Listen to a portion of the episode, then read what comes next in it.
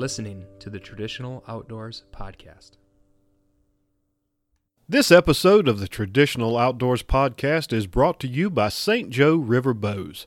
If you're looking for a custom longbow or recurve, then St. Joe River Bows has you covered. St. Joe's is a family owned company that specializes in traditional bows for the entire family. Plus, their forward handle design, powerful limbs, and unique wood and color combinations make St. Joe's the perfect choice for the budding or experienced archer or bow hunter. Tracy offers bow options for all members of the family from the youngest to the oldest, and they even offer a trade in program on all youth bows so that as the little ones outgrow their bow, they can trade them in and use that towards the purchase of a bow that better fits their growing needs. And for listeners of the Traditional Outdoors podcast, David and Tracy are going to include a St. Joe River Bows t shirt with any new bow purchased. Just mention that you heard about them while listening to this podcast. So when you're ready for a new bow, be sure to check out their website at stjoeriverbows.com or give Tracy a call at 517-617-3658 and be sure to tell them Traditional Outdoors sent you. Now on to the show. So Mr. Nick, I saw yesterday, looked like you guys had a blast. Want to Give us some more information about the, the infamous squirrel hunt that I saw pictures of yesterday and, and video. Yeah, and video. Well, a little video, but that was spur of the moment because I couldn't believe what was happening. Um, I was laughing. we, uh, it, I mean, it, it was pretty much what it looked like. You know, like four idiots out in the woods. Um, every uh, every year we have uh, Whitneyville Church has a we have a couple MLA members there, um, the Stoches Dykes, and uh, they do a charity squirrel and rabbit hunt, and um, it, it, attracts a lot of a lot of people. Actually, this year was probably the biggest I've seen, but they're like you know legit beagle people with like 22s and stuff like that, and they all come and they you know, they'll shoot. I think this year that the lead team got like 34 rabbits or something like that, or 34 rabbits and squirrels total. Um, and then, uh, you know, the next one was 22, and then we never get anything. We just show up and they have a little raffle and, a, and they got a door prize table and they have chili and all kinds of stuff. So it's a fun little thing that we do. And we've been doing it for like three, four years now. Um, and uh, we went out and uh, we always go to kind of the same spots. Um, and there's a lot of squirrels out there, and uh, we we really, I mean, as John coined it yesterday, we kind of just traipse around and and talk, and we don't really, you know, do a lot of shooting. Well, typically that's how it goes. Yesterday was different. Yesterday we split up and we were kind of quiet, and uh, just sat down because that's really what you do. You know, if you're gonna, you see squirrels when you're quiet, and you just sit down. you know, that's when they come around. Um, and uh, John and uh, Busheen, and then we were joined by Carrie Cox this year, who is an MLA member uh, from the East Side, and uh, they had so much action they emptied their quivers. There was just squirrels everywhere. You know, no squirrels were harmed, no squirrels were hit, and then we got you know, Rob and I kind of heard them, and we went walking across the this cornfield because we were on the other side of the field, and they were kind of talking by a tree, and it was the tree that John and I have turkey hunted by before, and we're sitting there for a good fifteen minutes, and then Rob said, "I think there's a squirrel in that tree," and we're looking up in the tree. We're like, "Where?" And he's like, "No, in the tree." And we look, and sure enough, like five yards away, there was a squirrel in the crack of this huge old oak. And we're like, wow. So John goes, I think I could shoot that thing. And we're like, we, you can't shoot that thing. Because, I mean, the crack was like an inch wide. I mean, it was hardly big enough. I'm like, I don't even think you could put a judo in there. And he, um, he goes, well, it was one of those, well, all right, I'm going to do it. And so I'm like, all right, well, I'm getting the camera out. So everybody, sure enough, he he reared back and he threaded the needle from about six, seven yards. And I mean, we're all way out of the way because we figure this thing's gonna bounce back and poke somebody's eye out. So he he hit it. I, I think he hit it. It looks like he hit it, and it um nothing like it just kind of jiggled around in there and then ran away and ran up the tree, and then we were all shooting at it. And then before we know it, we had from from all sides. from all like. sides. and at one point, Carrie was like, I, I am on the wrong side of the tree. I need to get out of here because there was arrows flying all over the place. And we had, uh, you know, we had arrows. We had to go find them all at the end. And, and that's the thing with squirrel hunting with bow is it's like you don't pay attention to where your arrow goes. You're looking at the squirrel. So you could have an empty quiver and then not have any idea where any of the arrows are. So it was good. That was definitely the, uh, you know, but it was it was kind of funny to watch four grown men, you know, run after squirrels. I mean, because we were after that, we went a little further down the ridge, and then, um, you know, we'd say, "Oh, squirrel! There's a squirrel over here," and everybody come sprinting over there, and you know, then it would move 40 yards, and we'd sprint another 40 yards, and it was kind, of, it was fun. What what I saw was a fitting scene that should have been included in Robin Hood Men in Tights. That's all I'm saying. It it it it was it was you know what it was it was good to see you guys having fun, It- but at the same time it you it, it and it's just going to be by its very nature. It's almost comical, right? hmm Uh, hear the cedar shafts bouncing off that oak. oh, oh yeah. And I should I should probably post that video in the group. I got it. Um, it's on YouTube now. But yeah, we uh, we don't usually get anything on camera because we're all too occupied. But I don't know. I think I might have to from now on because it's too funny not to watch. You know, all that happening. And uh, it was it was a great little day. Um, what about it looked like a lot of fun. Oh yeah, and you know the only the only downer of the whole weekend was that Nathan and Jamie Burkhead didn't, couldn't make it this year. Nathan uh, Nathan's sick and and they couldn't make it out. So, but you know Carrie was a nice addition too. So, you know it's something. I just think it's it's fun that it's something we've done every year and that it's just Right. a little. We, I really do wish we could all get together and do that more because the small game thing is just a riot with bows. Um, it's just shooting constantly, and you know we stumped a lot. Um, that was a lot of fun, and uh, yeah, it was just good to get out and you know, and I and I shot the Schultz yesterday. Haven't shot the Schultz in a while, so remembered how how nice that bow is. And we were all shooting D style sticks too. I saw that. I Yeah. did see that. Yeah, so that was pretty cool. What about you? What's Some- what's going on with you? Well, we had our second uh, shoot up at the North Georgia Club. Um, you know where that's at. You've actually been up there and hunted up there, but Yeah, um, y- y- we we moved our shoot. So the club voted last uh, summer at our annual meeting to move the. We normally we used we've always had it on Sunday. We moved it to Saturday um, at the request of the club members or the majority of the club members. So it's a it makes for a very long day. Um, I think my day yesterday started around five thirty. You know, get up, get a shower. I, I meet uh, Gene Bramlett. Uh, we have breakfast at a little um, little local uh, restaurant there, and then we get out and start unload loading up targets and setting targets as soon as it gets light enough to you know to start getting stuff out of the trailer and getting things set up on the course. Um, and then the shooters typically start showing up. It's supposed to start at nine, so of course they're usually there around eight.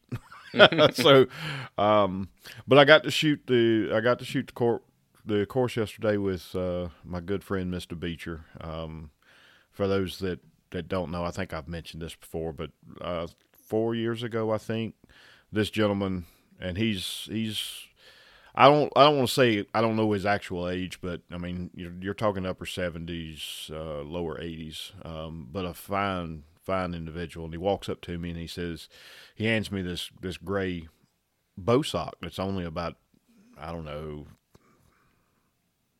two and a half feet long. And he said, you know, I've had this sitting back in my closet for a long time, and I can't shoot it, but I really believe it should belong to somebody that that does. And he hands me this thing, and I take it out, and it's a, a two piece takedown um, St. Charles longbow that Jay built. I'm thinking somewhere in the mid to late '80s. And I have fallen in love with this bow. I've I've pretty much shot it exclusively and hunted with it exclusively ever since he gave it to me. Um, it's taken a bunch of critters, but just to, I think it was one of the few times that it was just me, Mister Beecher, and uh, a friend of his that had come with him to shoot. So that was really cool. Um, now for the the really fun part. So we we get back up to the the little meeting area, the club meeting area, and we were talking about the expo and so forth. And um, uh, he said, uh, you know, I'd really like to, I'd really like to see you make a string one time because you know I make strings. I just like to always see you know how other people do it. And I said, well, I've got you know all my stuff still in the truck from the expo. Why don't I just set it out here and, and make a string for you? Well, several hours and many strings later, um, I don't remember how many strings I made, but uh, once I started making one to show Mr. Beecher, I had several people come up and ask if I had time to make them a string. So I think I finally tore the um, the string jig down at like two two thirty in the afternoon, and and then the course was pulled, and, and that was in the day. But it was just a fantastic day. Um, I must admit, I was very tired and slept very well last night. So. Uh, uh, but no complaints. Just a just a ton of fun, great weather, um, a lot of great people. It's kind of funny. We were talking about before we pressed record. I actually had two people that I I've never I, if I've seen them, it was just in glan- in passing, glancing. I, I didn't remember either one of them. But while I was on the course and was talking, they came up and said, "Hey, I know your voice. You're," you know, went through the whole thing. So that was kind of cool.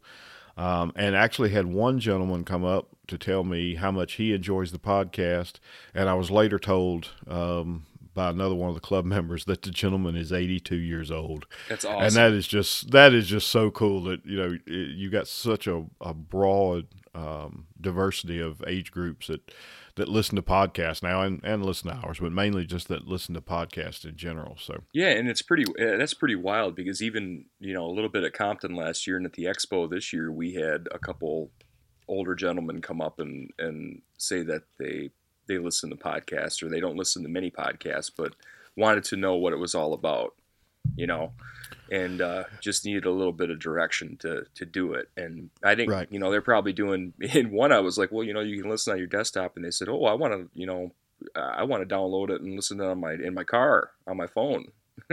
right. you know, And and you know, Gene has asked me in the past, and I think um, what I'm what I'm gonna try to do, and I may need a little assistance from you. Um, I think I'm gonna actually try to put together a um, an article on how to how to take advantage of podcasts uh, because we have a lot of people, you know, in the traditional community that you know they just they by by by nature they don't want to they don't they don't want to be very technical as far as you know computers and that kind of stuff. Um, and I think I'm gonna, I'm gonna put together an article and let um, uh, TBG Traditional Bow Hunters of Georgia publish it in their newsletter. Um, hand it off to the editors for MLA for Stick Talk. Let them put them there. Maybe even reach out to Dennis Harper and and have it run in, in a walk in the woods and throw it on the website. Uh, so I may need some help from you Sure. uh, on that, especially you know from the Mac side 'cause- and and the uh, Android side, just because I never uh, I never fool with those. But um, I think it'd be something pretty good. So that may be something I try to work on over the next couple of weeks and, and get that done. It kind of came up again yesterday uh, in some random discussion. I think it's something that uh, would be beneficial for a lot of folks. So Yeah, that would be fantastic. I think, I mean, it's so much easier than people think it is. Um, I think a lot of people just hear it and they think that's some kind of, you know, that's something all the kids do. And that's really, it's not hard to get going Right. because I felt the same it's way. not. Yeah, I mean, all you need literally is an app and you can get Yep. it going. So, yeah, I think that's a great idea. And I haven't even seen anybody do it. So, you know, I'm sure that when we get along, around, you know, when we do it, we'll have, there'll be three more that do it. yeah, well, probably, but you know, it's uh, Spreading the word. spreading the word. That's all it's about. I mean, it's there's a lot of really good content um, out there, and I, there's that's actually one other thing I want to touch on. I almost forgot about, but I did want I want to get us I want us to get us into Neil and Ryan. Had a Sure. great conversation with those guys, but uh, I know I pretty much gave most of my thoughts and reflections. I did miss one uh, last week, but uh, a recap on the expo. Um, I know you've heard that. Anything anything you would like to add? I know I did it in my car, so you didn't get to participate there. So I wanted to give you the opportunity to um, share any thoughts or give any shout outs that you had from the expo. Yeah, you actually got me thinking a lot about the expo too, because it was a good expo for me. Um, I actually wrote about it on lifeandlongbows.com, um, and I really, it's uh, it's refreshing to be around people who are like new into this and really hungry of all ages. and I mean, we talked to we had several people come to the booth that were I was shocked that were, you know, in their 60s, uh, 50s and 60s who just got into this, just got into traditional bow hunting, just got into traditional archery, and we're at the expo. You know, basically it might have been their second event or the first time, and and just getting equipped or talking to people or whatever, and I thought that was really cool to see, and it's fun to see people who are kind of like, you know, wide eyed walking around and just taking it all in because they had no idea how big the community was. And I remember it made me remember the first time I walked into the expo, and I can remember the first time John Bushine walked into the expo because I told him we were friends on Twitter that time, and I said you got to go to the expo, and he did, and he was just, you know, he came walking around the corner and he had dowels in one hand and feathers in the other, and you know, wool and all kinds of stuff. And it's like, you know, you just, people just don't understand until they see it, you know, and I've shown people the expo center, the photos and they say, wow, that's a lot of people. It's yeah, this is a, it's a big thing. And, you know, and it feels bigger. Um, and that was my, that was my thing. And Neil's one of those people, Neil and Ryan too. Um, you know, Ryan, I, I met Ryan through BHA and he set up at GLLI and you know, he he's definitely more in traditional than I thought he was. And Neil, it's fun to see Neil, who's a young content coordinator at 28. I started at 27. There's a lot of parallels between the two of us. And I think that's really cool that he is is getting into this. Only the difference is is he's got he's got it figured out where it's it's really the people that drove him to this not just the activity. The activity kind of came sec, uh, you know, second. So that's that's refreshing to see for a kid. And Neil's a great guy. I mean, it's he's you know Neil and Ryan both, and that that was my biggest takeaway from the weekend. Is I really, I really liked to see people who are who are passionate and new and and really enjoying themselves because it made me remember when I first started. Yeah, and that you know it's funny you mentioned that because that's that's the the one other thing that well there's two other things I want to add about the expo, but one of them was uh, uh, you mentioned the the people that had never been. Um, so I'm standing at the booth on Saturday, and this this gentleman walks up and he started talking, and I recognized the voice, but I couldn't I couldn't put my finger on it. Um, and it was uh, a gentleman named Adam Miller. Um, he does the uh, Bowhunter Chronicles podcast and he's a he's a, a, compound hunter, modern hunter. But he's had Jason Samkoviak on, he had Jim Eckhout on, and several others. And uh, I actually listened to a few more episodes from from that podcast on my drive home that Sunday. But uh, you know, he came up. We had a we had a fantastic conversation. It actually led to not sure what all the details are going to be yet, but we're probably going to be trading out some some guest spots on uh, Adam's podcast, whether it's, uh, I think we're going to probably try to have him and maybe his co host on our show. And then um, I, I may be, or maybe you and I both may be on, on their show uh, in the future. So, um, anyway, just that's the kind of thing that I like to see is you're you know you're you're exposing people that that are interested in archery, they're interested in, in bow hunting, but maybe they haven't made that um, switch over to the the traditional way of things, but they're they're getting exposed to you know all the great people in the community. So that that was just fantastic for me. Um, and two, th- the other thing that I wanted to throw out there because I, I kicked myself after I went back and listened to my my road recording, but uh, it's hard for me to think and, and drive or do anything else at the same time, so it's not not that surprising. But uh, I I didn't I forgot to give a big shout out to Casey Kreger. Uh, Traditions Leathercraft. Just another one of those individuals that just never ceases to amaze me the generosity of this group. I, I had the, the string making class scheduled for Saturday afternoon, and as I was getting all my, my gear sorted out, the one thing that I'd forgot is I didn't bring any um, really thin leather for the for the guys to use to you know burnish in their wax and and so forth on their strings. So I thought real quick, and I thought you know I saw Casey had some uh, some leather laying out over there, and I walked over and just asked him, you know, do you have a, a small piece of really thin leather that I can that I can buy from you, and explain to him why. And without a word, he turned around and went digging through his stash and came out with this fairly small piece and said, "Here, just take this. Um, good luck with your class," kind of thing. Um, and that's you know that's just the type of people that are in this community. Mhm. Um, Yeah, we were. and uh, go ahead. Oh, yeah, we were we were right back by the Michigan Longbow Association booth too, and you know to go along with this whole thing, they had you know there's always a bunch of people milling around outside the Michigan Longbow booth. Um, they set up a youth range for the kids, and you know the, the parents usually all renew the family, and it was really great to see all weekend long them have traffic, and um, I was excited to see that too. So Yeah. yeah, and I mean, and it is. It's just people helping each other out. It's people borrowing this and that and walking around, and it's like it's like having. It's basically like a a big shoot minus the shooting element. It's it's everything Yep. else, and it's inside, and it breaks up. It it really breaks up the winter, the doldrums of winter, really, because you kind of get excited for the year again, and and that's what it really does for me. But I wanted to throw Well, that in there. Sure, and the only I will say this: the only thing that I will change, um, if I if I do this again, and I have no I, no doubt I will attend the expo again. I don't know if it'll be in the capacity of just a visitor or if I'll have a booth. But if I have a booth, I'll I'll work with Bob to get it out on the main floor. That's the only thing I think I would change. Um, just for the perspective, I do think there was a lot of people that came in, you know, went through the vendor area, and and that was their day. I mean, you could you could spend a full day just walking through and talking to the, the vendors. There's there's that many people there, and that many people will just stand there and talk to you about their product and and traditional archery and bow hunting in general. So um, that's the only thing I would change. But I had a I had a fantastic time.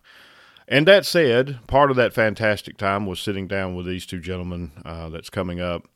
Uh, we we do give an intro to these guys while we're recording on site, so I'm not going to go into that. But the only thing I will say is, uh, after the show, be sure to go out and check out uh, Chasing It. You can find it um, uh, on you on YouTube. You can find it on on Facebook.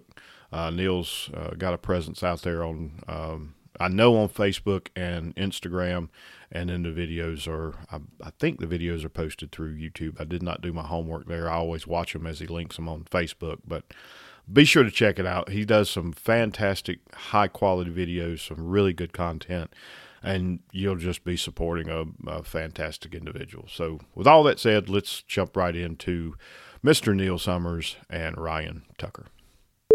Well, we're here at the uh, traditional archery expo in Kalamazoo, and we we kind of squirreled away in a little back room here that's that's pretty quiet. We've been wanting to uh, sit down with these two gentlemen for quite some time. We we've got on the on the show today, Mr. Ryan Tucker and Mr. Neil Summers. How you guys doing? Good. Doing great. Glad to have you. We uh, we were talking before we pressed the record button about how we we kind of ran into each other. I guess we we met each other.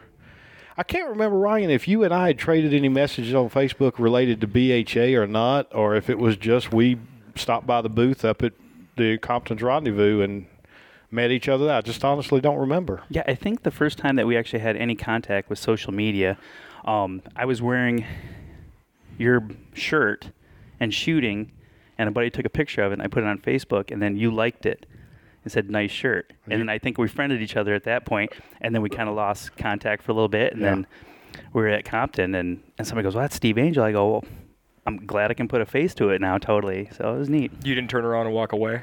No, I hid for a little while, but See, that's why that's why I have Nick on the show to keep to keep me grounded. No, it was. Uh, I, I just remember that first that first year at Compton's that you know saw you there and, and struck up a conversation and and I forget who else was there at that. There was a lot of other people at that booth. That uh, uh, Jarrett. I was- Jarrett was there. Was that the year that I came two years ago? Was that the hot year? Yes. Yeah, Yeah, that was Jarrett was across from us. Jarrett. Um, Tom. Tom was there. Yep. Uh huh. Boy, there's it was a good sized group. around. Steven Steve's was always around. bumming around. Yeah. Who was the guy that? And it may have been. It may have been Jarrett. Is it Jarrett? Who was the guy that had the old? The old longbows, the ones that he, because he was showing us, we had that little rendezvous out there in the camping section that night. We were all standing around talking, took that big group photo, Mm-hmm. and there was one gentleman that was there that had those old longbows. Steven's dad. it was a I young guy. remember. Oh, it was a young guy. Was Yeah. that DJ? Maybe that's it. It was. It was DJ. That's Yep. it. That's exactly right. That's exactly right. So, but anyway, we, uh, As as good of friends as I guess you can call people that you see once or twice a year. It's, kind of been, it's good to see you guys every every at least every once a year. Uh, I know we're not going to make it to Compton, so I'm not. I don't. I'm Nick's not either. Not this Uh, year. it, it's a little bit up in the air. I'm going to talk to Tom a little bit about it today. Depending on how the hunt goes in June, we may try to swing back by Compton's like on the last day before heading home. But the the hunting and the fishing is going to take precedent over Compton's. But we, we may try to we may try to slip by there. But uh, going to get to going to get to see you twice this month because Yeah, I'm excited. you're heading south in in three weeks now, I guess. It's, yeah, it's coming up on that quick. Yeah. Now, is this is, will this be the first time you've hunted hogs? It will be, yeah, first time. Awesome. That's cool. it's a riot. So it's, uh, You'll love it. I'm jealous. Yeah, Tom's got me nervous. He's like, "Oh, I can't wait to see you after those pigs." You, you should be you should be nervous to see Tom after those pigs. Have you, you never hunted with Tom either, right? no, I have not. Have you ever have you ever spent a lot of time anywhere other than standing at a booth or something talking to Tom?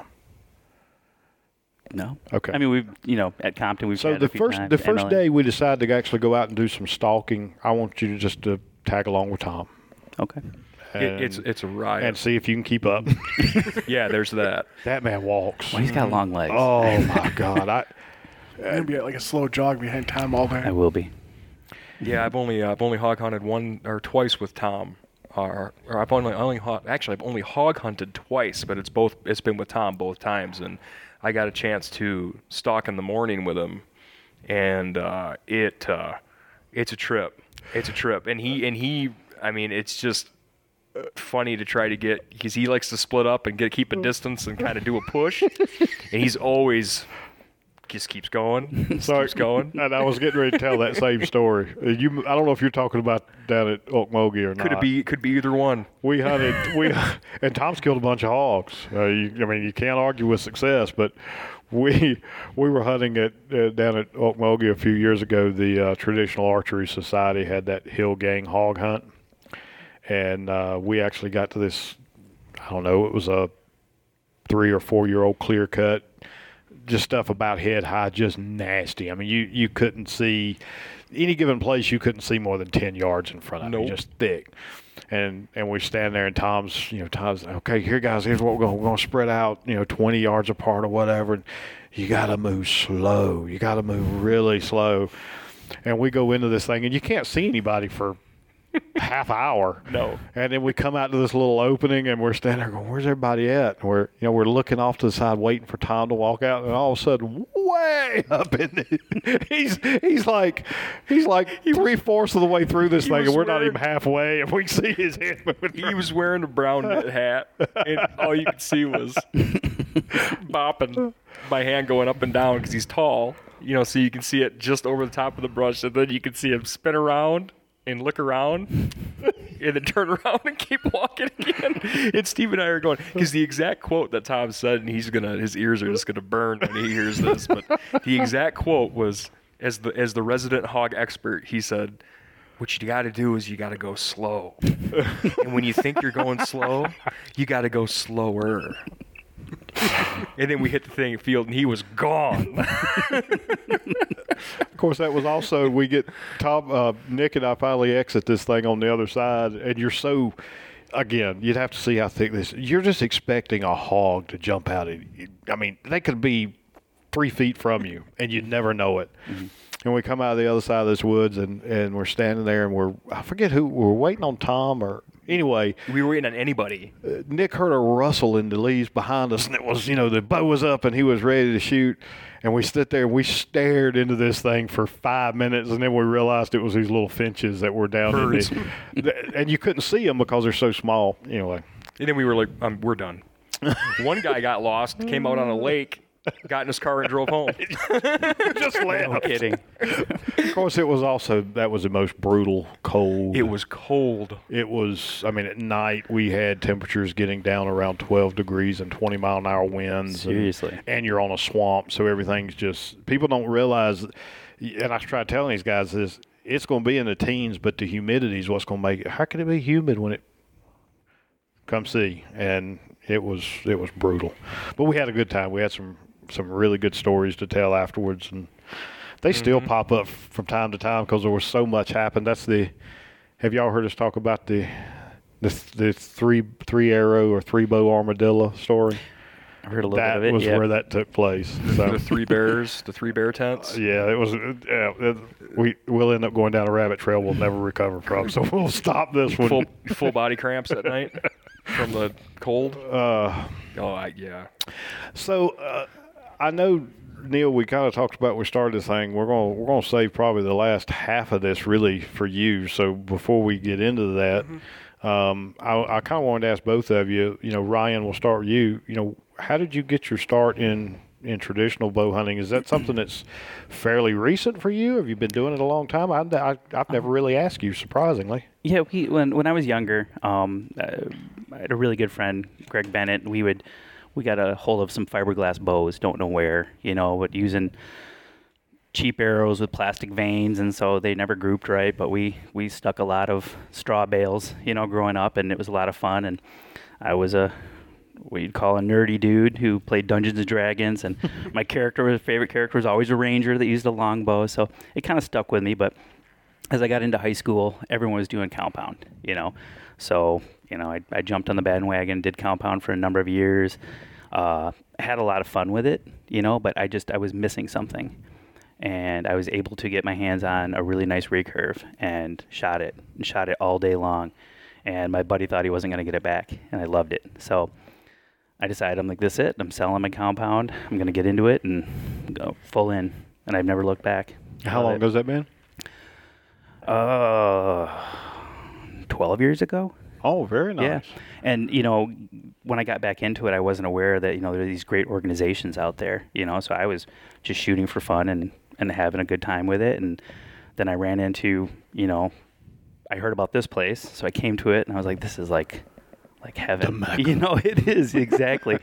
and I met the MLA guys and, you know, and people from Compton and talked to TJ Conrads at his booth. And it just, it was really, really, it felt like home. And, and, and ever since then, I've not met a, you know, horrible person in the trad world. I think it's, there's just such a great bond. And, and I mean, you go to some of these other shows, you know, where they, you have compounds and stuff like that, and they have twelve, thirteen hundred dollar bows, and you can't shoot them. Mm-hmm. You know, you can look at them or you can buy them, but here, you know, I mean, we've got guys that'll put a thousand dollar bow in your hand and just mm-hmm. you could you could walk out the front door, but nobody ever thinks about that because they're just genuine human beings. I love it. And I, will- I do want to mention, and we give a shout out to David Darling too in the process of doing this kilted bowyer. You won the bow we gave away a few months back, and David brought that to the show. Yes, and I, I was able to shoot it yesterday, and uh, yeah, it's, it's already been blooded. Yeah, you, I saw you, you fletching. You got your hand. Now, are you taking Yeah. it home with you, or is he? Um, no, he's. I think he said he's done with it. So it's. Uh, I, I love it. Yeah, I can't thank you guys enough. It was. It was really exciting. Um, and it's beautiful. So it's a, a funny story. You know, I've done a few giveaways on the podcast and, and back, you know, even on the Simply Traditional website through Facebook, we we gave away a bow a few years ago. We've given away a lot of things, and I used to always do a. Um, I would just keep track of anybody who ever met the criteria, and I'd put it in Notepad. And then there was this website where I could go and copy those names into it and hit a button would generate a name and for a long time it really bothered me because whenever I generate or whenever I'd click that, the name that would pop up, there was about a 90% chance I was going to have met them and know them personally. And then you start worrying about people thinking, well, are they doing favoritisms or is it rigged and that kind of thing. So when I did this bow giveaway, I went ahead and bit the bullet and I, I actually paid for a service, uh, which let people enter in a lot of different ways so they could get multiple entries, but it took the ownership off of me of selecting the winner because it just, they sent me an email when the contest ended, right? And I pulled it up, and it was I saw Ryan Tucker, and I was like, "Man, I am so glad I did that because I talk about I talk to you all the time. I'm like, somebody's going to say that this whole thing was rigged, but you know, with the with the rewards fuel thing, they just send me an email. But I must admit, I was pretty happy when when I saw thank your you. Yeah. your name in the in the email when I got it, and and and I do want to say, here's one of the reasons why. So David gave away the bow. Um, traditional outdoors threw in a, a one year Compton's membership because we like promoting Compton's as well.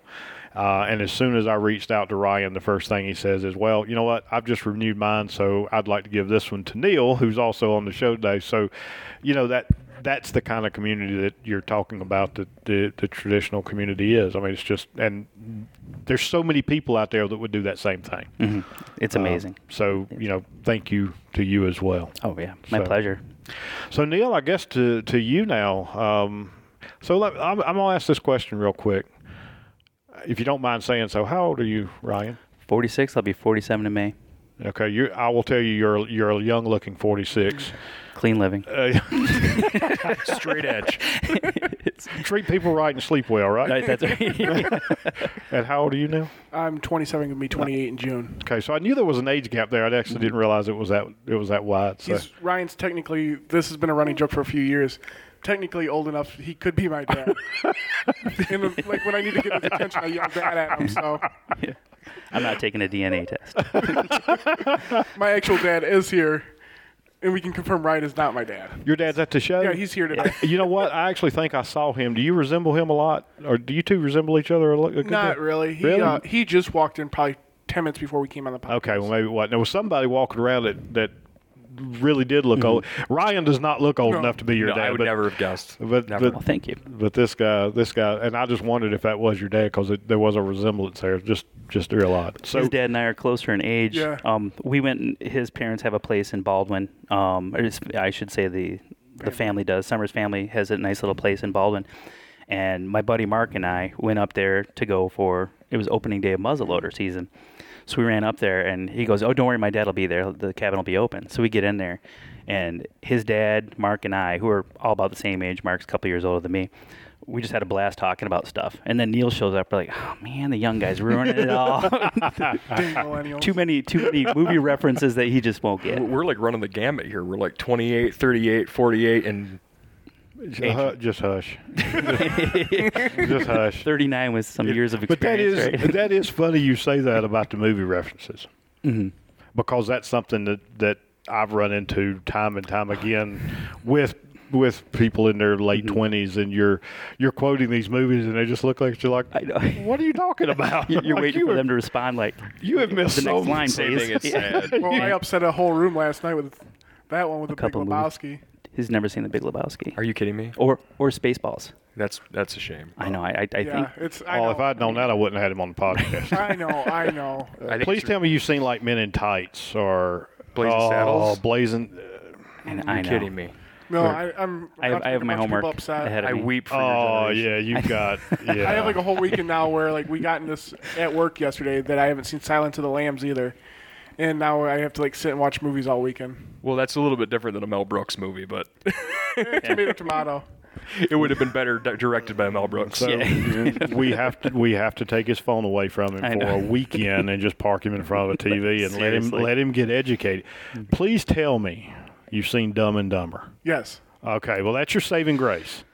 All right, we, we can keep you around if you've actually seen that movie, Sad- Escanaba in the Moonlight. Oh, how could you not see that? okay. yeah. Well, you redeemed yourself a little bit. I went to school in the UP. That was like a, the Bible up there. oh, I didn't know you went to school in the UP. I went to Lake Superior State for a year oh, cool. before I ended up in the uh, lovely state of Ohio. Gotcha.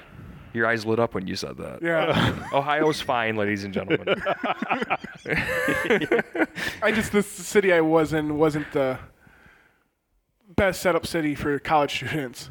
So that's the only reason why I like Ohio. Besides that, it just the city I was in was not. Mm-hmm. I went from having all this public land around me in the UP to going where the closest public land was either going up into Michigan or going down south by Columbus. Mm-hmm. So that's kind of It's quite a culture shock. That'd, Yeah, be, diff- that'd be different. It'd be that's hard. where the non-enjoyment for Ohio came from. Is I wasn't in an area that was conducive for being an outdoorsman. Jungle to concrete jungle. That Yep. Yeah. wouldn't be fun. So, so speaking of Neil, so I guess you know, tell us how how did you get started? I mean, have you have you always been involved in the outdoors from a hunting and fishing perspective? And then you know, what's your what's your traditional journey been like? Yeah, I've pretty much my dad has always been really my whole family has really been involved in the outdoors. Having that family cabin in Baldwin, I was going up there from you know time I was probably eight or Mm-hmm. 9 sitting with my dad, sitting with my grandpa, to hunting deer, and it kind of tailored into I was involved in FFA, and my focus in that was wildlife management and property management, helping you know for wildlife. So I went to school for wildlife biology, and then parks and recreation. Then I ended up with a degree in marketing. So I was close, but I've always had a love for the outdoors.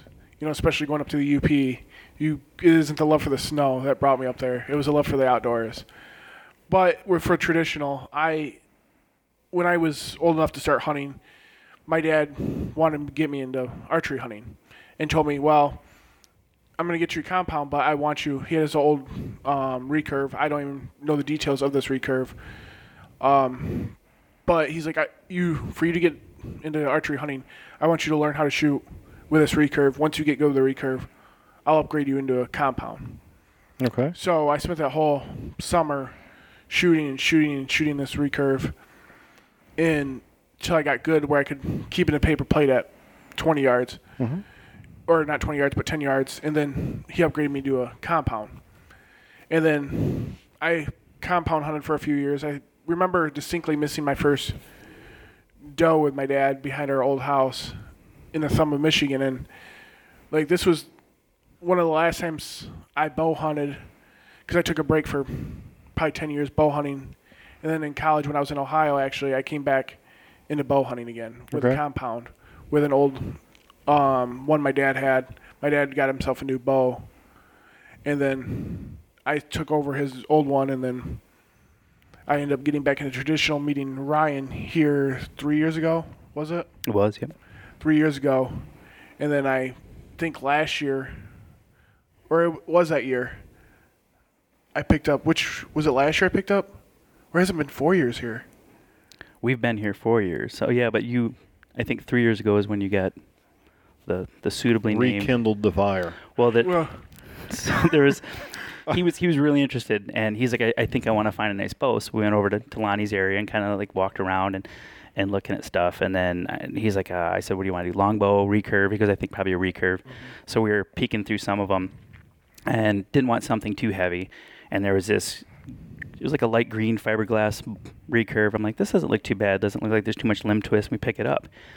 And somebody had scribed their name in it and it was supposed to be McRitchie, but the way he curled his R down it is McBitchy. and I said, "This is your bow. like, this is so. It, it's, that bow is now named that, and it's, mm-hmm. it's actually in my truck right now. So, yeah, but and that's kind of like I picked up the McBitchy, and I knew there was a slight limb twist, and it was suitably named, and now it's kind of just got an aura around it. But I picked up the bow and we had a slight limb twist, and I was like, well, I'll try to get it out, try to get it out. So I bought all the stuff I needed for it, some arrows and glove and everything I needed, and started shooting it. Well, I wasn't shooting real great. Like I wasn't consistently shooting bad. I was consistently all over the place. Right. So I took it to Ground Zero Archery. Archery shot by me. Um, he's one of the closest traditional guys. They had him look at the bow, and he's like, "Yeah, the limb twist is pretty bad."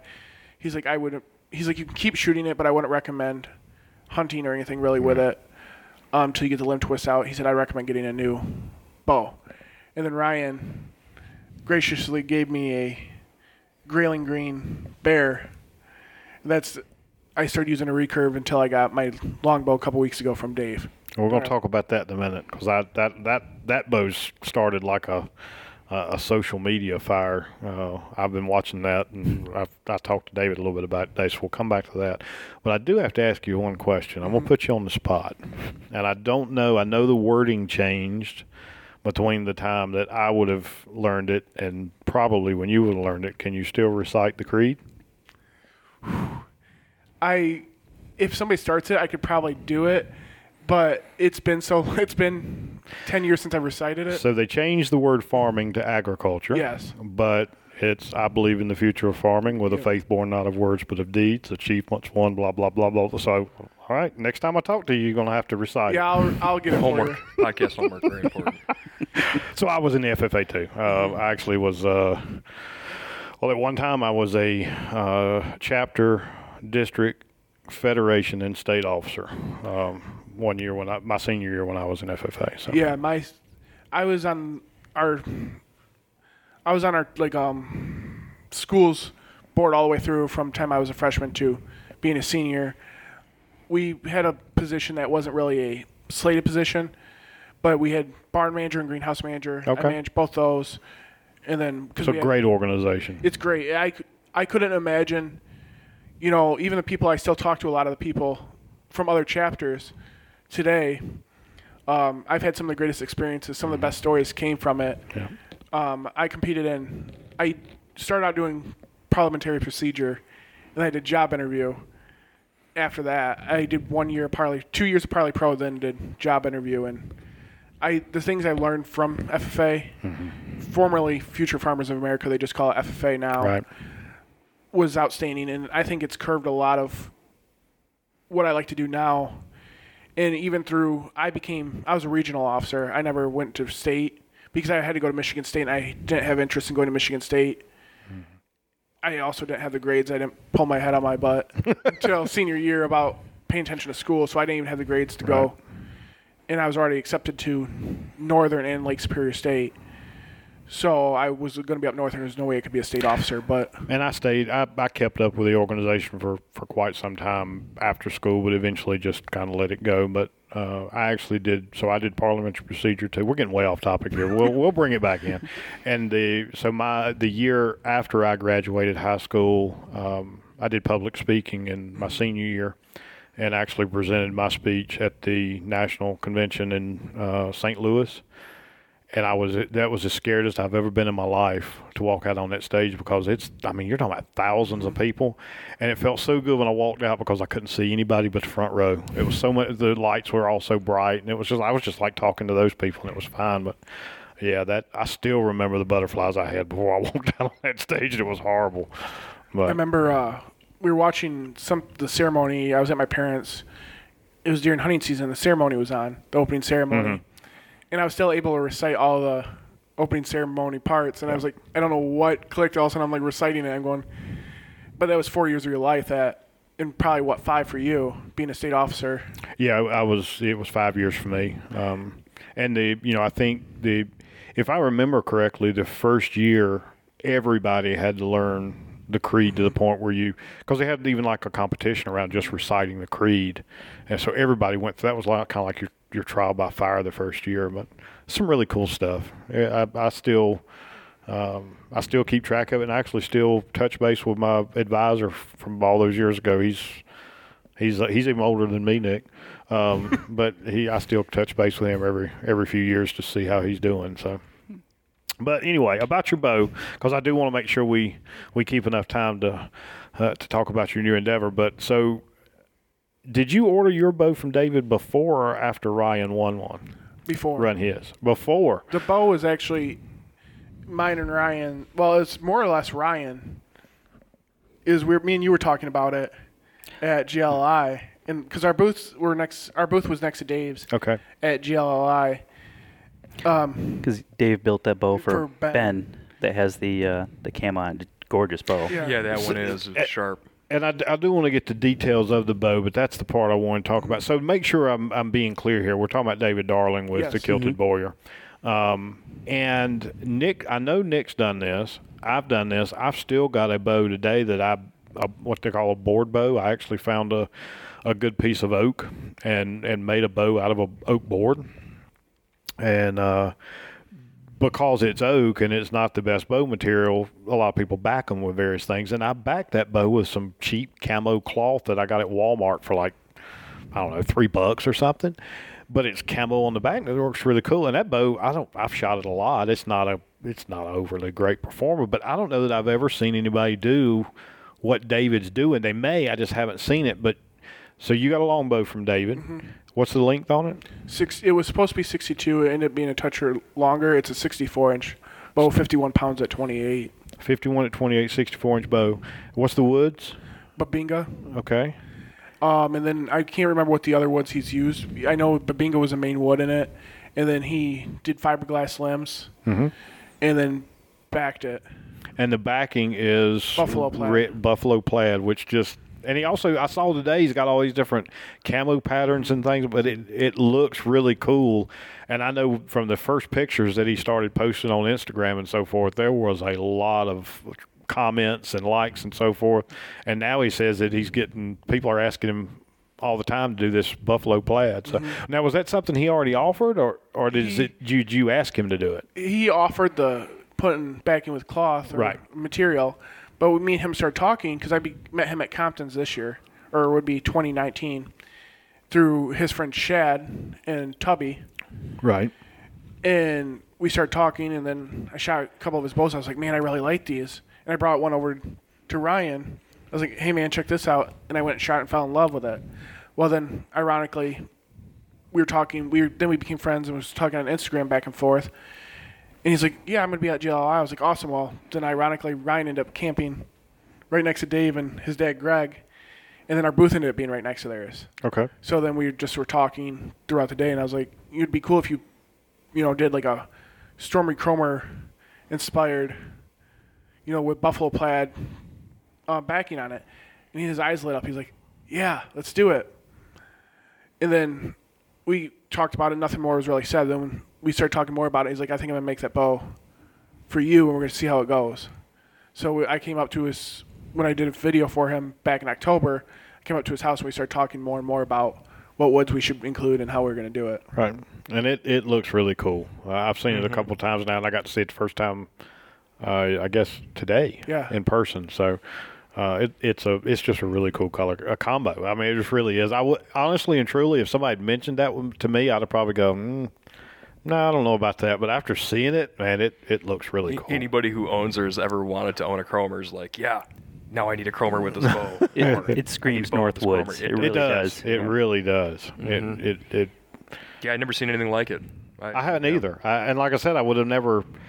I I would have. I, I I've always associated that that cloth linen style backing on self bows. I just would. have It would have never come into my mind. So Yeah. okay, that kudos. That, that was a great idea. I mean, a really cool idea. And I hope. I hope David sells a ton of them. I mean, he's just a super guy. He's a great guy. Yeah, he really is, and that's like why we became friends. Like this whole like traditional journey for me, I was never like I didn't really think of it. I didn't come here when three years ago in the intention of jumping in both feet mm-hmm. in traditional. At that point, I just compound hunted and then rifle hunted.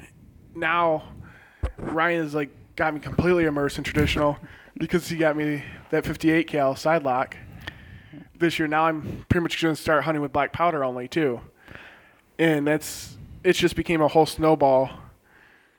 Yeah, you really can't.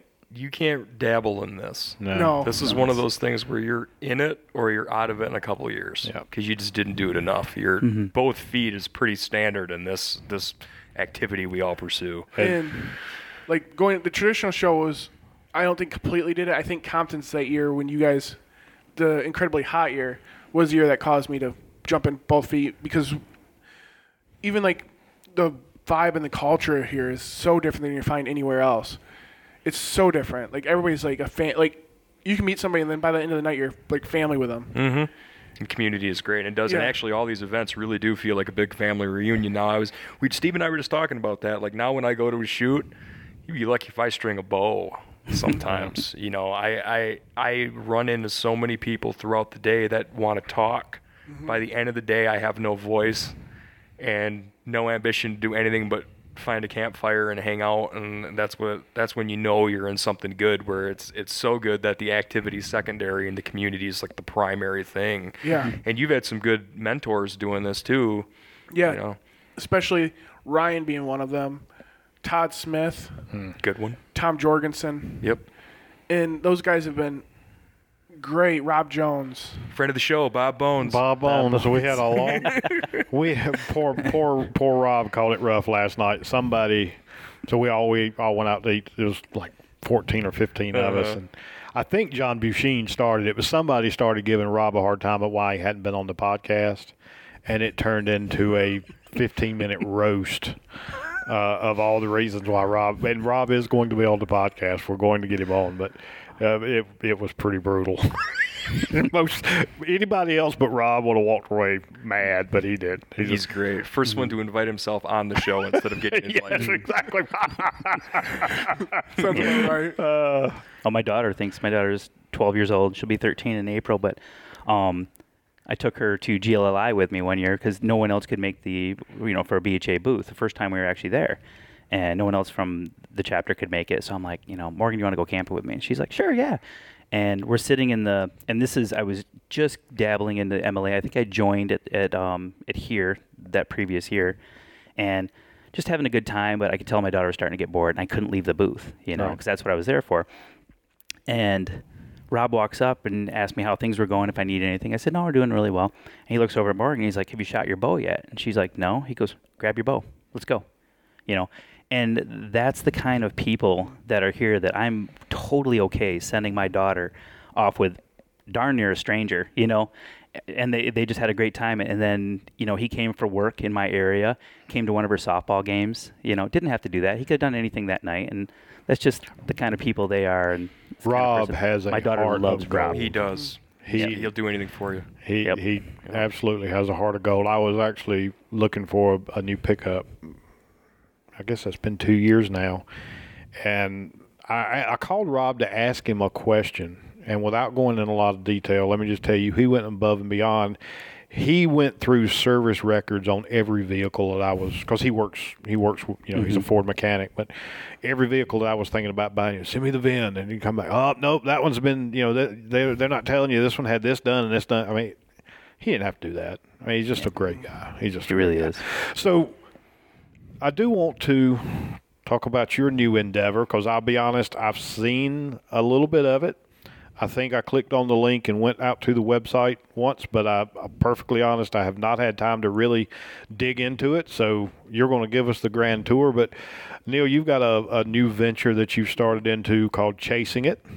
Um, and you know, for the people listening, you know, tell us what chasing it is about, what your what your goals are there, and and maybe things that you might have planned in the future and so forth. Yeah, I chasing it has been it's been chasing it since 2014, I do believe. But I've had some sort of like blog. I've had variations. I had the neilsummers.com for a while. which fits into the whole aura of the big, big deal thing. The Neil Summers. The Neil Summers, which actually came from the, my FFA advisor. He used to just refer to me as the Neil Summers, so, and he referred to me by my whole name. But I started, you know, doing photography in 2013. My dad bought me. I had a little bit of interest in it, and I was like, but I couldn't afford. it. I was a college student. You know, getting a somewhat decent DSLR is, you know, hard to do. Well, my parents surprised me. I came home one day and there was a Canon box sitting on the counter, and they're like, "We're going to support you in this. Go ahead and learn how to do it." So I started taking pictures with a Canon T3i, and kind of just taking pictures. Well, coincidentally, two weeks later, Rusted Rooster, they're the Kiefer brothers out of Midland. Um, they're all having a film school.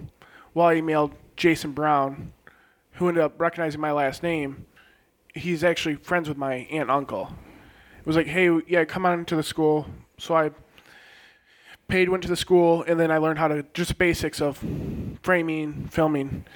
And then after that, I created a couple blogs. And then in 2014, I think chasing it became a thing. Well, through 2014, I you know started doing blogs, started doing videos for my dad, and then just filming some hunts, stuff like that. Well, 2015, it kind of took a detour. I ended up finding out I was having my son, so it kind of put a pumped brake on everything I was doing because I had to focus on Sure. moving to a, a new city, a new state, moving into Indiana, which where I am now, and doing all that. Well, I because of just coming out of college and all that, I bounced around and didn't really have a good job. I work for a great company now, so I was able to actually put a focus in doing chasing it. And then my New Year's resolution, even though I hate New Year's resolutions, was to put all my effort into doing chasing it now that I have the time. And I wanted to create something specially for the traditional community, something special that you know, there's not very there's not a lot of media out there that are for traditional. There's you guys and there's a few other um, people out there doing traditional stuff, but I wanted to put out content highlighting these guys. You know, chasing it is, you know, kind of catch line. My dad actually came up with chasing it. We were talking about, you know, what would be good hunting show names, and he's like, we're throwing stuff back and forth, and I go, he said, well, what about chasing? it? I said, well, chasing it. He said, yeah, whatever the passion, keep chasing it. So that's kind of resulted in what I want to do is, you know, a couple things is highlight my journey in traditional through the, you know, with black powder, using the longbow, recurve, everything, talking about McBitchy, fly fishing, and kind of highlighting that whole journey, as well as the other part is chasing the passion, which I did my first video with Dave, talking about in the bow I actually he was building in the video was actually my bow that is now the plaid bow Right. but I kind of want to highlight these people that are chasing their passion and killing it, doing it awesome. Because we are in such a niche market, I think more people need to hear about it. And I want to put as much of light as I can on this traditional, you know, community, just because of how welcoming everybody is. Like it, I was amazed. Like some of the closest people I am with now are because of traditional, because of Ryan too, introducing me all these awesome people, and that's kind of where chasing it is heading now. I have a couple things in the burner that I want to work on, but I'm not going to disclose those at the moment because I still got a lot of things I need to work out on those. I have found that's a very good approach to take because as soon as you throw it out there, somebody will jump all over it. So, uh, I, but I will be anxious to see where you're going with it. Yeah, and Ryan, the first episode, I'm going to start working on the first episode here. I needed one piece to start it, and that was McBitchy. Ryan traded me McBitchy for the my recurve I'm using now that my dad's going to end up taking and start shooting because my dad wanted a hunted animal with everything he could in Michigan, and he mm-hmm. has, except a longbow, because he couldn't get good enough with a longbow. But he got rid of his recurve because he can't pull him back. He has back issues. Well, he wants to get into it just to shoot with me and enjoys it. And so he's going to take that, and he's going to end up getting a bow now too. I sucked him into it with me. Okay. And amongst a couple other people I sucked into it, coworkers, are now getting trad bows. So what's the what's is it is, is the platform going to be more focused on uh, articles, pictures, uh, podcast style interview? I mean, what what really are you are you trying to to pull together in this one? I'm doing a mix of a couple media platforms here. I still doing photography, taking pictures, and doing stuff based around nature. But right now, it's a lot of blogs. I'm writing blogs from everything from, I think I sent to you, chasing traditions to anything like.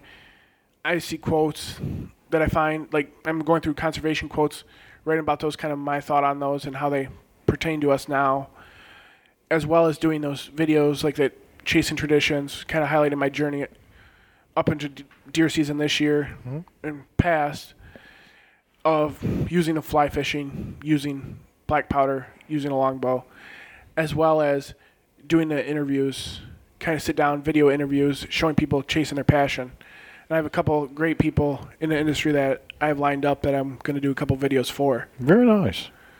so that was kind of like I wanted to create something, especially. I wanted to put my, you know, I wa- it's kind of a journal of sorts of. I wanted to put something out there that made me happy and made me proud, and I never. It was funny in high school and all that. I was always told I was a horrible writer. Always told I always got crappy grades in English. Well, then I got to college, and college has a different way of looking at writing. Mm-hmm. And they're like, why are you like I took I had to take because I tanked to English on my ACT, so I had to take like the pre-English before you get into Right, freshman right. English, and I started writing and she's like, why are you in this class? I was like, because I'm horrible in English. She's like, you're not. She's like, your style's just different. So then she like uh, I remember I can't remember the professor's name. It was at Lake Superior State. Actually encouraged me to start writing, and she liked my style. She said it was just a different style. So then I just kept writing after that. Style's a big part of it. Mm-hmm. One of the biggest. Once you get your fundamentals down, is the biggest part of it, arguably. Yeah. But it's just It- like a voice. Everybody's got one. Once you figure out what you got, then yeah, but standardized testing doesn't usually capture the creative writing element. Right. Well, and think about it. You know, if you think about look at someone like uh, uh, Twain or Hemingway, if they were submitting stuff to college professors today, they'd probably freak out. It's some of the, the writing styles that those guys had. So Well, and like a lot of that, school sometimes the schools aren't they're becoming better, but aren't as conducive to people who are on the outer limbs of creativity or writing. Because Walt Disney was told is a very big example was told he wasn't creative enough. Mm-hmm. wow.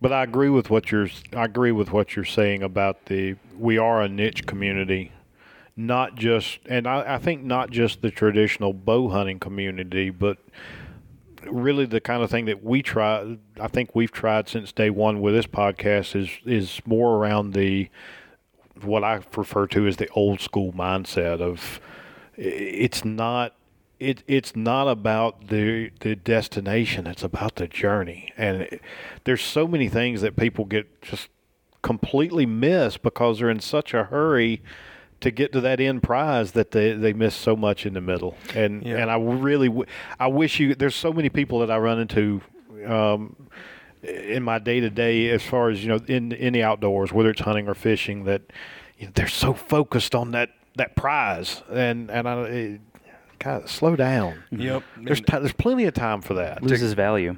Yes, exactly. And, and to comment on that, and I'm, I'm glad you brought it up, and I'm glad you're doing this, Neil, because I think my biggest complaint with where we are today is that when people get into this, they do the jump in with both feet thing, but they want to go right to expert level.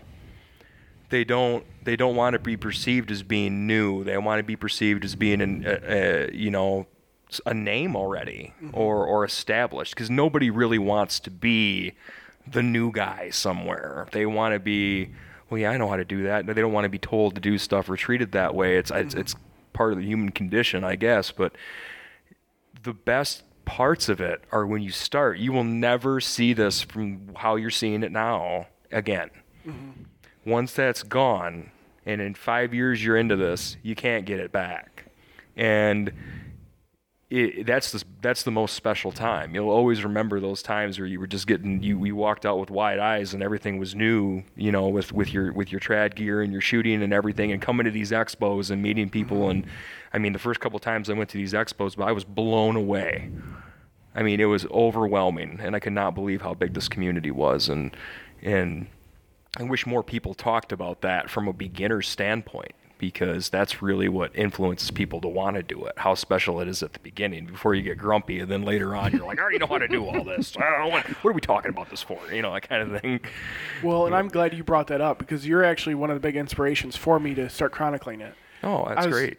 I got your book last year, Life in Longbows, at the last expo, and I was reading it back in like September, like reading back through some of it, and I ran across your story, uh, just not your story, but your whole thing about you talking about your whole journey. I was like, man, that's interesting. I said, I should do that in video form. Mhm. So I kind of robbed it off you. Sorry. No, Nick, I was excited when you said you were going to do that because, yeah, I've. And I think I messaged you almost immediately hmm when You I did. decided I was going to do it, and you're a big part of why that, why I'm making the move of doing it. And my thing is, is like, I'm just trying to stay focused on it because I my biggest flaw is getting hot and cold. Is I'll be gung ho and then stop. hmm But I think with this passion, I feel like a little kid hmm like learning all this stuff is you know the great people helping me. Todd mentioned I went out and shot with Todd, and he's like, "Man, I, I was like, I just can't shoot consistently." He's like, "It's your airway." Threw a heavier point on it and made the world of difference. Stuff like that, like little things that people are offering, is amazing, and it's. I just you don't see it very often anywhere else where people are willing to help you and willing to build people up. It's amazing. and, and it's the best the, be- ones that are the best at it are the ones that don't say anything until you ask mm-hmm. they want you to figure it out because that's part of it but I, I remember struggling so many times and and I, having a hard time at the range and the guy I was shooting with would just be like arrows look a little hot there what's going on And then he looks at everything. I'm like, hey, can you help me out? You know, then they start talking to you about mm-hmm. it. That's what a real good mentor is. It's not the, the blustery, I'm going to tell you the way you should be doing it because this is how it worked for me before you even asked them to do it. But like, well, you mm-hmm. just took that away from me. I, I Now I'm your way. I don't know anybody else's way. Mm-hmm. But, you know, you usually, when you find a real good one that wants to, inf- wants to make a difference, that when you ask them, they give you the information. Todd, Yeah. Todd's a good one for that. And Yep. Tom, Tom was another. We talked about it because I brought him. It had been. I was like, man, something just doesn't seem right. And I think it, it was McBitchy. I brought him, and he looked at it and said, "Well, here's a couple things. Fix it." And then that's what caused us to look at the limb twist. And, but it's just amazing how much somebody's everybody's willing to help, and mm-hmm. if even some of these bowyers like like if you go to shoot their bow and you're not shooting great with them, they're like, well, my bow may not be great for you. Why don't you go try somebody else's bow? And we'll give mm-hmm. you offer you suggestions. Which that's amazing because where else are you going to see them wanting to see people succeed instead of just wanting to sell you their product? Yep. Yep, that's very true. Yeah, and, and, and Tom, uh, Nick, you said something. Sorry about that. I called you Tom. Yeah, what's wrong Wow. with you? Um,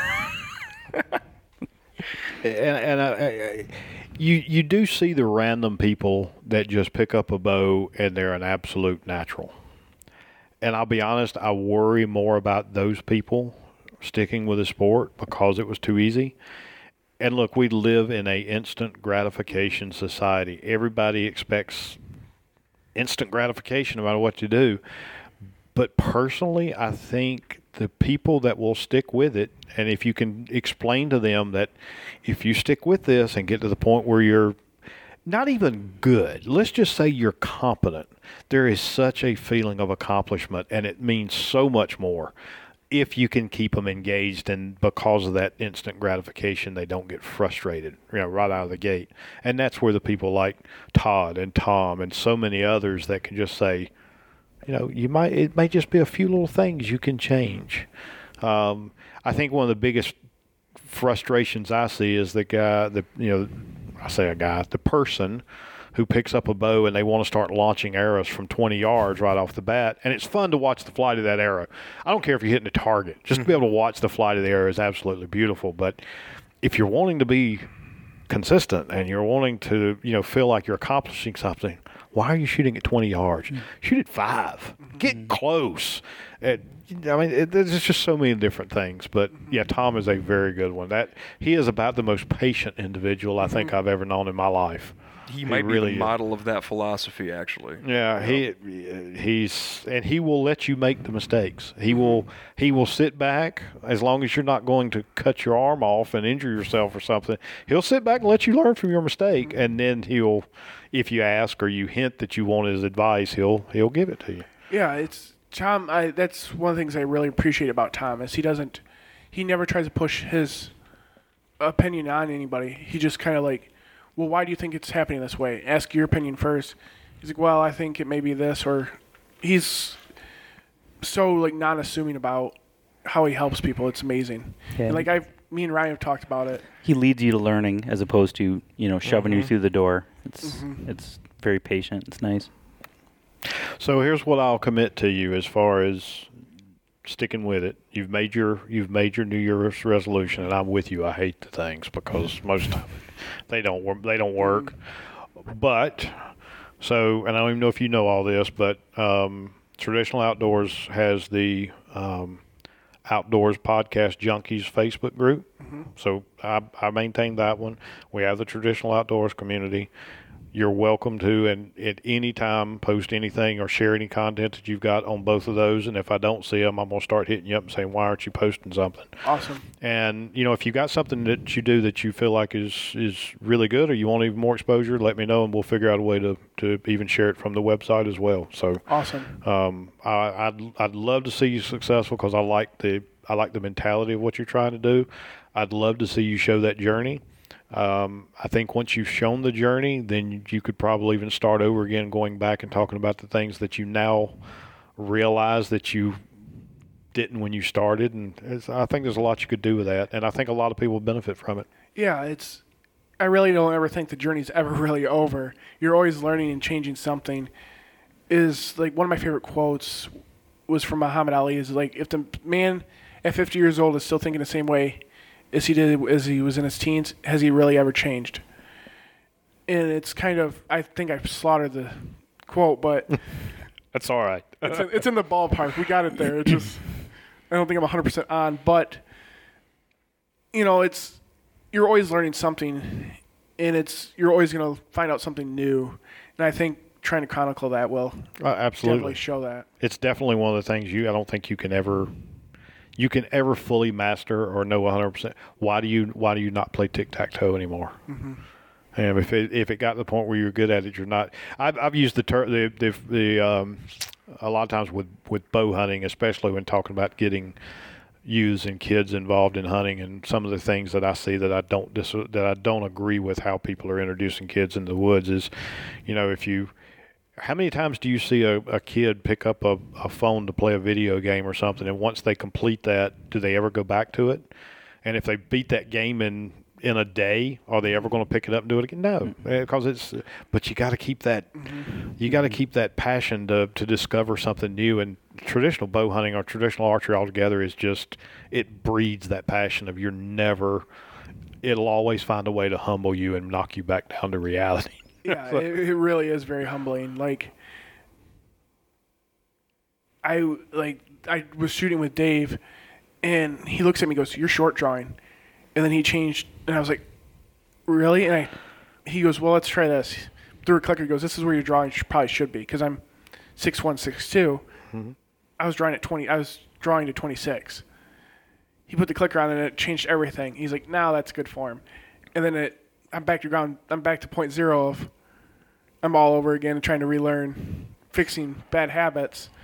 And that's the thing is it's so amazing of you always should be learning in even between different bows, not every bow is going to shoot the same. Mm-hmm. So you're relearning the new any new bow, you're having to retune everything. So there's always stuff to learn. So you just put the clicker on. Yes, I put the clicker on when I picked it up two weeks ago. Okay. Me and my son ran up there because my son was all excited because he's he's four and a half. Well, he's going to be four and a half here, and he's all about hunting. So I told him I was getting a new bow. So he asked about it for like two weeks straight. when are we going to go get it? When are we going to go get it? So then we went up with Dave and got the new bow, and So, as I said, probably won't make Compton's this year, but next year at Compton's, I'll, I'm gonna be curious to see if you're still using the clicker or not. I and I, I, believe it at that. We'll, we'll just we'll talk about it next year at Compton's and see if you're if you're still using um, the, the clicker, and then we'll have a whole other discussion. Um, I'm not a, I'm, I'm, I'm not I don't shoot a clicker, and and there's there's reasons why I don't but I want to see how your style develops. And like I said, let's talk about it in a year because I just want to see how that journey goes for you as well. yeah, my long term isn't to leave that clicker on. My long term is to fix my short drawing and pull the clicker back off. Okay, but that's the discussion I want to have with you is why you're thinking that, um, and then we can talk about why it, it it's never fit my style of shooting. Um, but like I said, it's just a curious thing. It's nothing. I don't. I'm not a pro or con guy on the clicker thing. I think some it's really good for some people, and some people and their shooting style it's not. So I just I'm curious to see how that journey will play out with you. Yeah, it's. I have a theory about it, what might happen, but I'm waiting to see. I'm gonna try to keep out of that headspace, or at least acknowledge Sure, that. you should. That I'm. I have one concern about it, and it was brought up. We were talking about it this morning because somebody asked about it on my bow. Mm-hmm. I took it off for the show, but somebody asked about the piece on it, and knew what it was, and they were asking Dave about the clicker, Okay. and I, I'm using it right now, kind of to fix my form because Right. Steven even Doherty even brought it up this morning. He still thinks I'm still short drawing a little much, Even with the clicker. even with clicker. So I gotta adjust that when I get home. Adjust the clicker out further. Interested. I'll be interested to see how how that plays out. Well, gentlemen, we are pretty much at the the top of the hour that we said we don't want to keep you guys away from your booth any longer and. I may not have any shirts left. There People may just be. I'm saying that jokingly. I, I have no doubt that nobody would even think about picking one up off the table out there without talking to us. So I'm joking about that, but I do know everybody needs to get back to their stuff. I really appreciate you guys taking the the time. I wish we'd done it sooner, but I, I like the fact that we were able to sit down and have this Yeah, conversation It's better face to to do it. Like, better Yeah. do it like this. Yeah. I think. Yeah. Thanks, guys. We're honored Oh, to have you. our man. pleasure. Yeah, I really appreciate you guys. All right. We'll be looking forward to seeing what happens with chasing it. All right. Thank you. All right. Take care, guys.